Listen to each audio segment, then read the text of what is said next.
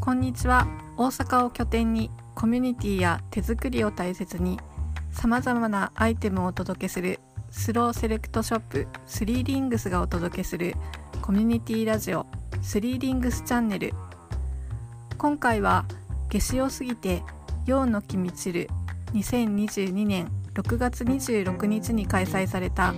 第3回風呂敷古本市のスペシャルゲスト坂田雅子さんの座談会「日本の古本世界の古本」を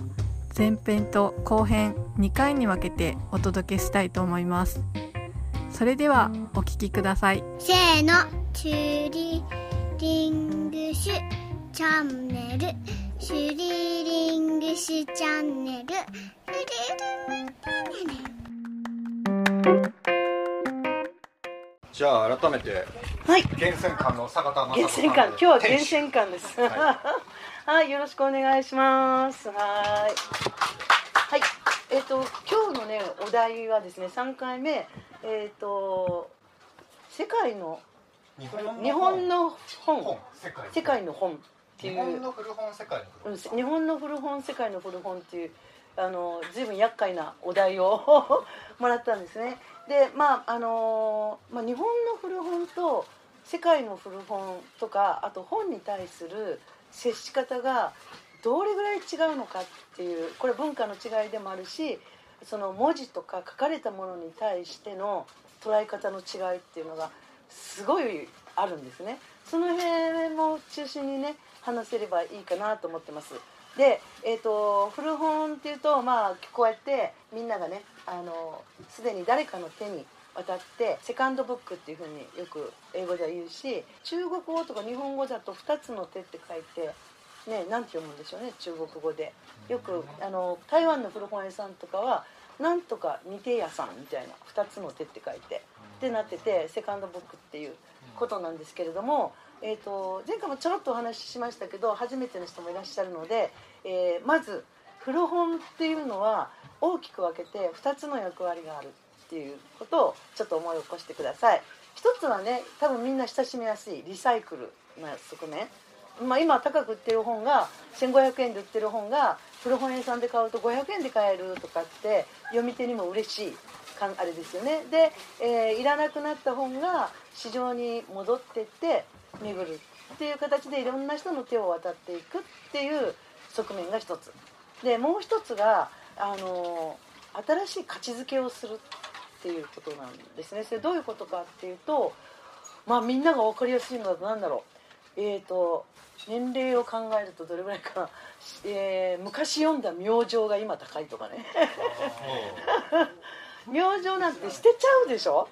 雑誌。捨てるでしょ？うん。アイドル雑誌とかとかねでそういうものが捨てられてしまうがゆえに、えー残った数が少なくなってしまってで非常に今高価に、えーやり取りされるっていう、まあ、昔ゴミだったものが、えー宝になるっていうその価値づけは誰がやってるのかっていうと古本屋がやってるんですね。うん、で例えば料理本とかでもよくあるんですけれどもこれ前回ちょっとお話したと思うんですけど昔の料理本っていうのは大正時代に都市ガスが入る前は全て、えー良い加減なんですよね。説明が。でも大正の大正時代入って都市ガスが都市ガスが普及すると煮るのが何分焼くのが何分っていう表記が変わっていくとかそういうものも古い文献があって初めて分かる。でそういう新しい価値づけをするとかあと気候本って言われる本当にそうですね最近で話題なのはあのなんだっけ私そういうの詳しくないんだ魔法の映画。ハリー・ポッタハリー・ポッターハリー・ポッターの原作者のローリングさんがローリングさんが、えっと7冊だけ手書きで絵本と、あのー人が手書きの文章の小説を7冊だけ作ったんですねで知り合いにそれ配る。で1冊だけはさまざ、まな人の、あのまあ、助けになる支援に使うためにオークションに出したら確かなんか14億とかなってたと思うんですけどそういう世界もある。でそれはもう古本の世界。オークションの世界と。かでそのあのリサイクルと両方があるっていうのが古本の特徴なんですね。でまあただその古本の腕の見せ所っていうのはその新しい価値づけの方なんです。で古本自体をずっとこう古い時代から考えていくと日本ではねもう相当古いんですよね。いあの文書として残ってるのは平安時代に、えー藤原信之という人がですね、えー、と当時教師って言うんですけど写経する人が、えー、ともう写経すると元の本いらなくなりますよね。それを売りに来たっていう文章が残ってるんですよね。それがおそらく本のいらなくなったセカンドブック売買の、えー文書として残ってる最初なんですね。もしかしたらその前からあるかもしれないけど証明できるのがその辺り。でただ、まあ、そこから始まって、えー当時は今言ったように全て写し書きをするっていうことが当たり前だったんですね。紙が非常に貴重。でただあの江戸時代になってくると木版銅版っていうものが広がってもっとたくさんの人にいろいろ読んでもらえるようになるっていう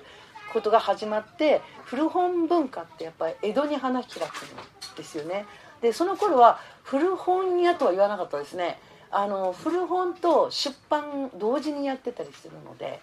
これ結構最近まで続くんですよ。皆さんが知ってそうなあの書店だと岩波書店とかあれも元古本屋です。うん、ですぐに出版を始めて出版がメインになって三省堂もそうですね三省堂も出発点は古本屋として出版あの出発してるんです。でそんな風にあのあまり、えー古本と新刊本っていうふうに分けられていなくて江戸時代なんかはその本を扱うあの業者だったので物の本屋とか呼ばれてたんです。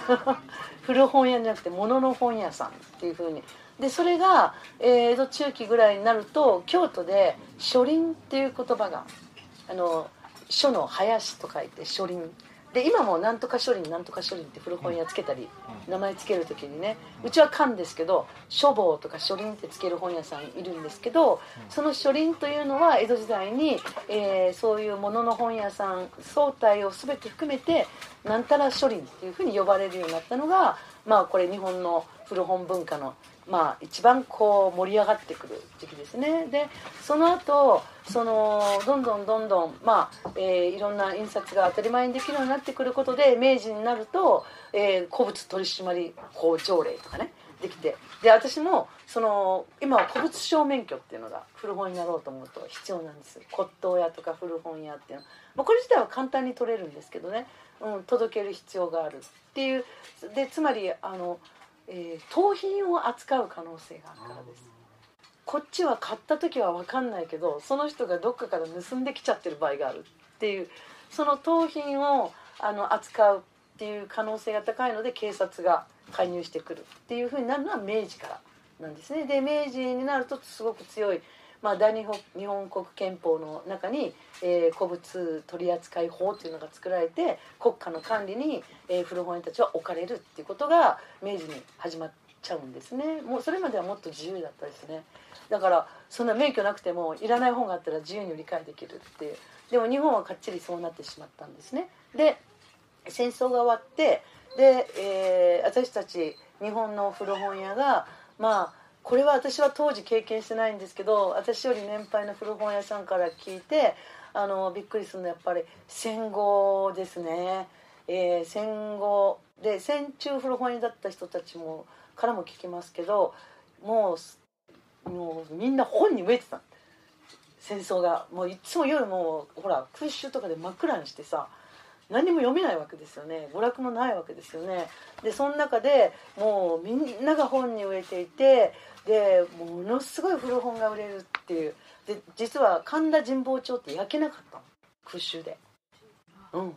そうなの。神保町はね焼けずに残ったから古本がすごい残ってたんですよ。下町のね浅草とかねあの台東区の方とかはもう大変な空襲で焼けちゃうんですけどまあ割に皇居が近いっていうのもあったと思うんですけど皇居は空襲を受けなかったので、えー今だと千代田区になるんですけどあの神保町は焼け残ったので、まあ、たくさんの本屋たちが一斉にもう風呂敷広げて商売を再開する。でそこにものすごい人がたかるっていうような、まあ、時代がやってくるんですね。まあ、ただそのちょっと前には実は、えー、と図書館の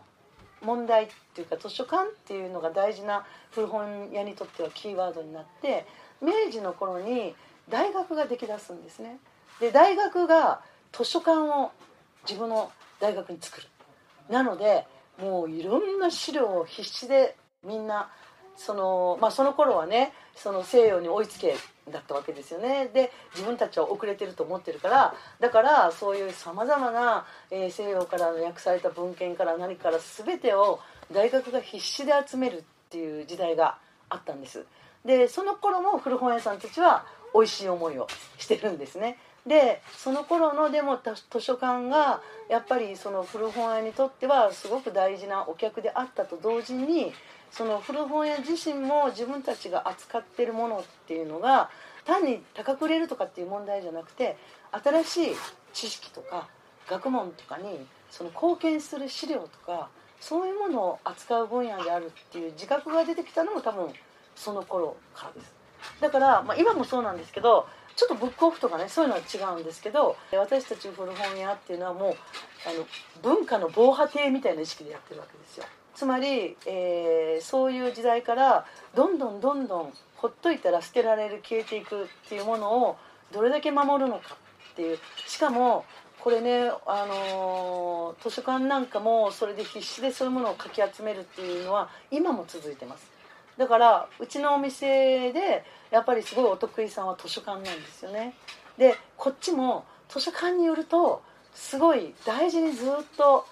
つないでってくれるという思いがあるので単に本好きで集めたい人よりはその人たちの図書館とか研究者に売りたいなって気持ちにやっぱりなっちゃうんですけれどね。まあでも本っていうのは一期一会の出会いなのであのたまたま皆さんが今日たまたま目にした本っていうのはこの時に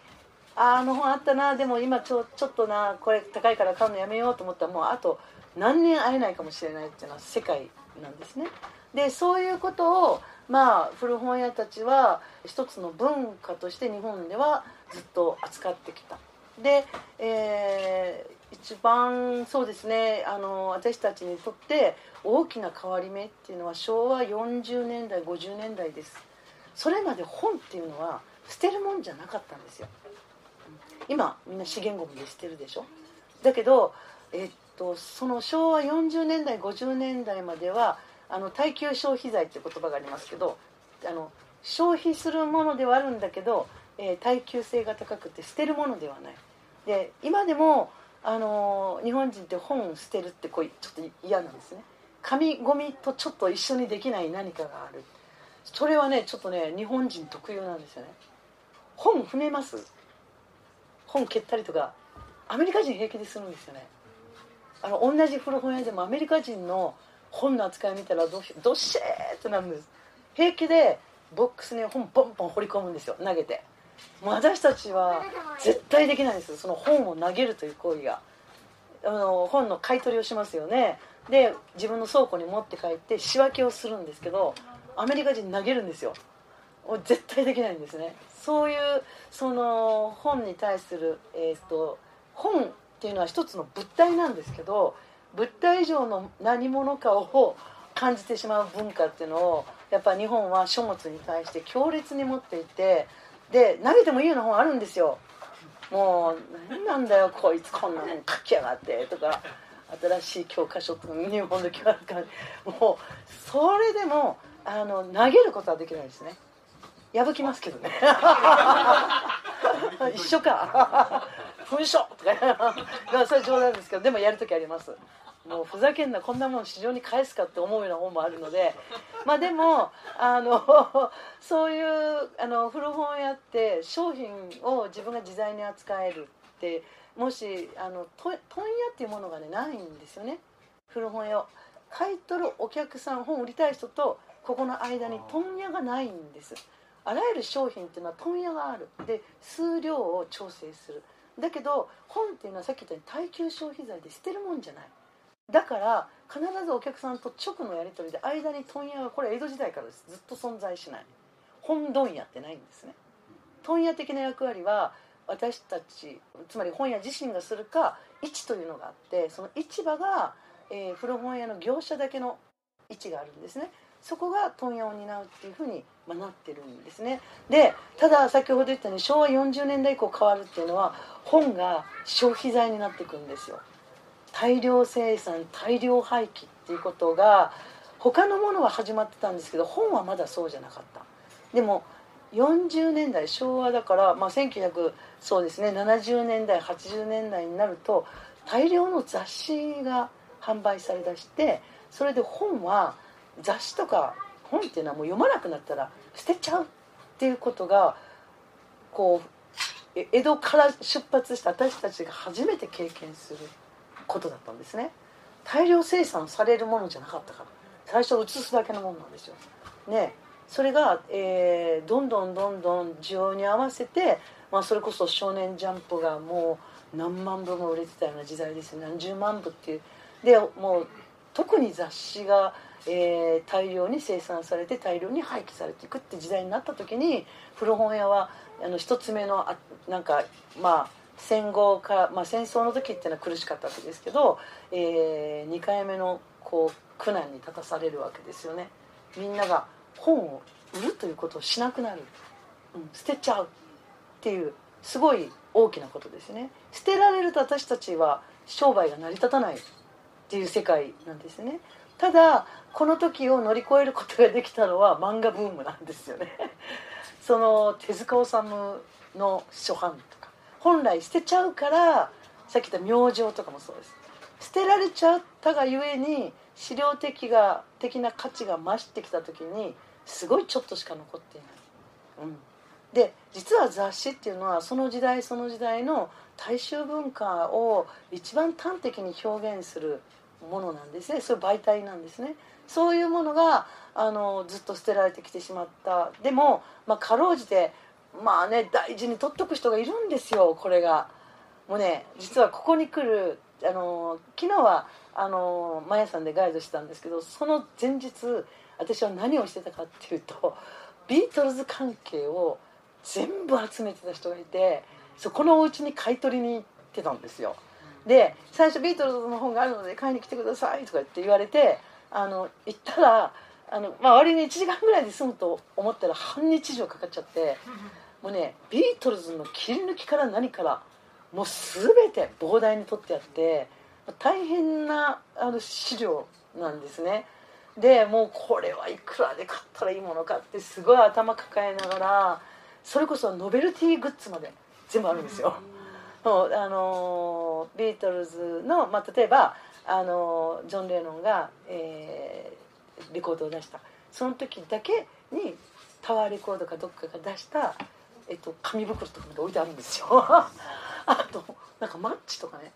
もうそういうものって本来捨てられちゃうものじゃないですか。あるいはその人が大事にしてても次の世代の人がこんなんゴミとか本ならともかくこんなのゴミだよねって。でも古本屋日本の古本屋なんですけども日本の古本屋は紙であれば何でも扱うんですよ。紙であれば。ままあはっきり言って布でもいいんですね、うん、骨董とは違う。つまり紙に書かれたものっていうのは全てが対象になるのでそれこそ昔の絵巻物からそれこそ昨日言ったビートルズのマッチ箱のビートルズの4人が印刷されたこんなちっちゃなマッチまで私たちの扱うものになっちゃう。っていうすごいある意味異様な あの紙に対する異様な執着ですよね。であの例えばそのビートルズの古い雑誌の切り抜きなんて普通捨てられちゃうんですけれどもあの、まあ、ちょうどそのお伺いしたお宅っていうのは、えーとまあ、ロキオンジャパンをねあのごめんなさいロキオンジャパンの前はロキオンだったんですけどロキオンっていう雑誌があってそれを立ち上げた人だっそうそう。自分もミュージシャンだったんだけどミュージシャンになることを諦めて、まあ、当時渋谷陽一さんとかいろんなそういう音楽業界今は有名な人たちですけれども松村優作さんという、あのー人だ人のが亡くなってその娘さんからだったんですけどはいもう非常に貴重なものがたくさん出てきてこれ面白いわけですよ。見ていて。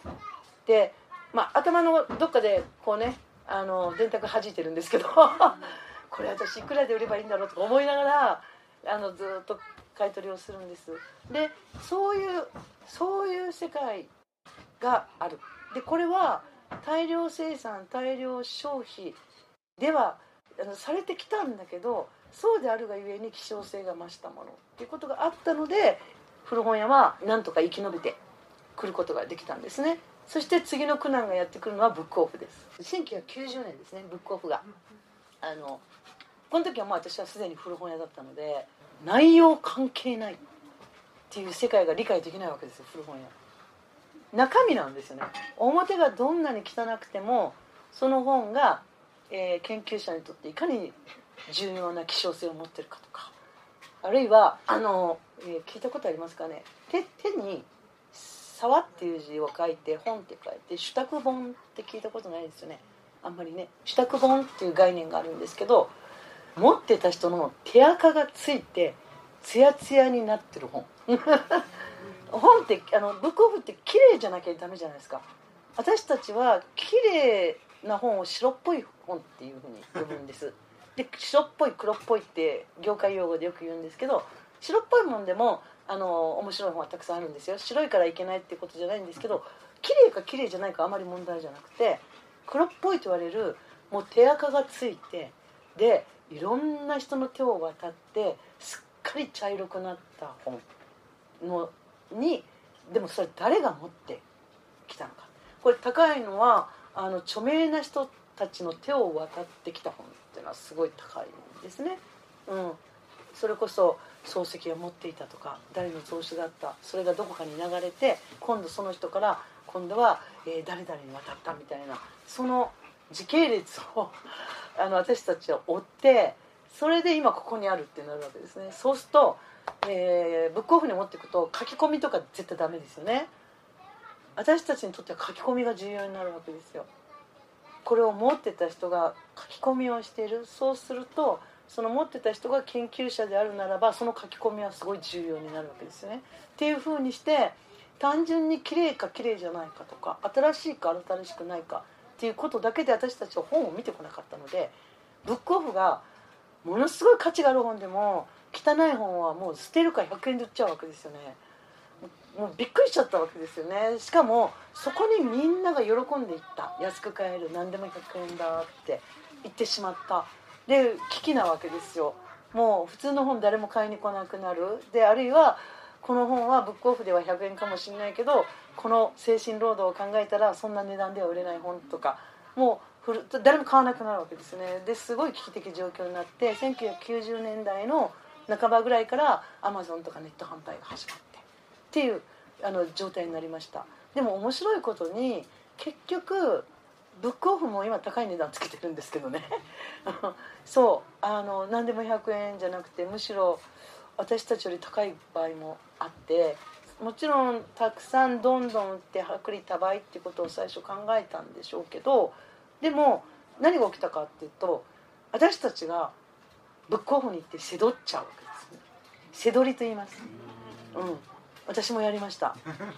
ブックオフがオープンするたんびにもうガーッと行ってで100円の本片っ端から抜く。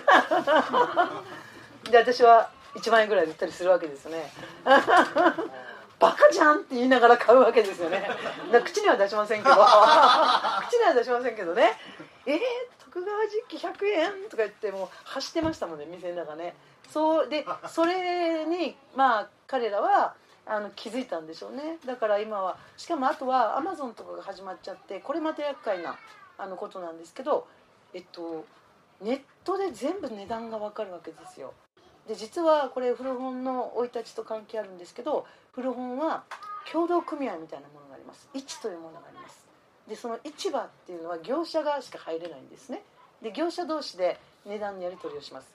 例えば私は理工系の本を扱わない。例えば医学書を扱ってないんですね。でも医学書の本入っちゃった。そうすると私いらないわけですよ。と市場に出品します。そうすると医学書の専門の人たちがえっ、とね入札方法なんですね。封筒の中に値段を変えてあの面白いんですよ。一番高い値段を入れた人に落ちるんじゃないんです。一番ギリギリ人よりもちょっと高いぐらいの値段の人に落ちるんです。だから数字を3つ書けるようになってて例えば私が、えー何か買いたいって言った時に8500円9500円1万500円って書いて入れるんです普段。でその次の私より安い人が、えっと、8400円っていうのが一番高い札だと8000 1万500円じゃなくて8500円で買えるんですよ。そういうやり方になってるんです。あの公共事業みたいになんか一番いい値段出した人とかじゃなくてそういう入札方法を私たちはやるんですけれどもこれは市という市場を運営しているっていうことを協同組合としてやってるんですね。東京東京だったら東京古書組合っていうのがあってでそうやってそこで実は相場も作られていくっていう世界なんです。ででもそのブックオフはそういうのと関係なくやってきたんだけど、まあ、彼らもそれはやれなくなった。で私たちってそのこれ江戸時代からずっとその市場っていうのが連綿と続いてて面白いですね。1990年代にドイツが、えーと、共同組合をユネスコに世界遺産として出して今共同組合って、えー、ユネスコの無形文化財になっていてそのうちの一つでもあるんですね。うん、すごいそんなのなってるって意外にね知られてないですね。無形文化財っていうとなんか伝統芸とか。でもこれは未来に残していく大事な遺産としてさまざまななんだろう好きな値段つけていいんです。でも私たちはどっかで妥当な値段っていうのをはじき出す。っていうそのためにはやっぱ膨大な知識がいる。でもアマゾンではそれがいらなくなっちゃったわけです。なんでねなんでかっていうと一番高い値段をつけてる人を検索してそれよりちょっと安い値段をつけて本を知らない人が出せるようになっちゃったっていうことなんですね、うん、そうするとどうなります？どんどん下がっていくわけですよ。そこで起きることは売れない本が悪い本。売れる本がいい本。っていうになっちゃうんですネットでは。あと入札だとなんで入札になったのかっていうと昔は振りって言って競りだったんですね。で振りが何で中止になったかっていうと振りをすると本を知っててお金がない人が損する。本これいくらいくらいくらっつって1万円1万5千円5万円って声が出たとします。その5万円って声を出した人はみんなではあの人はめちゃくちゃ本詳しい。5万円で買うってことは8万から10万で売るんだって分かっちゃうわけですよね。そうするとお金ないお金持ってる人がじゃあ8万って言って2万円儲けようとするってことができちゃう。あの人をどこまでも追いかけていっていけばあの本は間違いないってことが分かっちゃう。でそうするとお金持ってるもん勝ちになってしまうのでそれを防ぐために誰がいくら入れてるか分かんないっていう入札っていう方式に私たちの組合は行き着いたんですけれどもでもアマゾンは全部分かっちゃうわけです。例えば詳しい人がいくらでネットで出してるってなるとこの人より安い値段入れれば売れるみたいなね。で本を知らないそういう膨大な知識がなくてもあっという間にあと5分まだ世界の話ですねそういうのがなくてもあの商売できるようになっちゃった。っていうことが起きるんですね。でここからやっぱりかん、まあ、そういう大枠を押さえた上でちょっと世界の話をしたいんですけどさっきアメリカでは本投げる。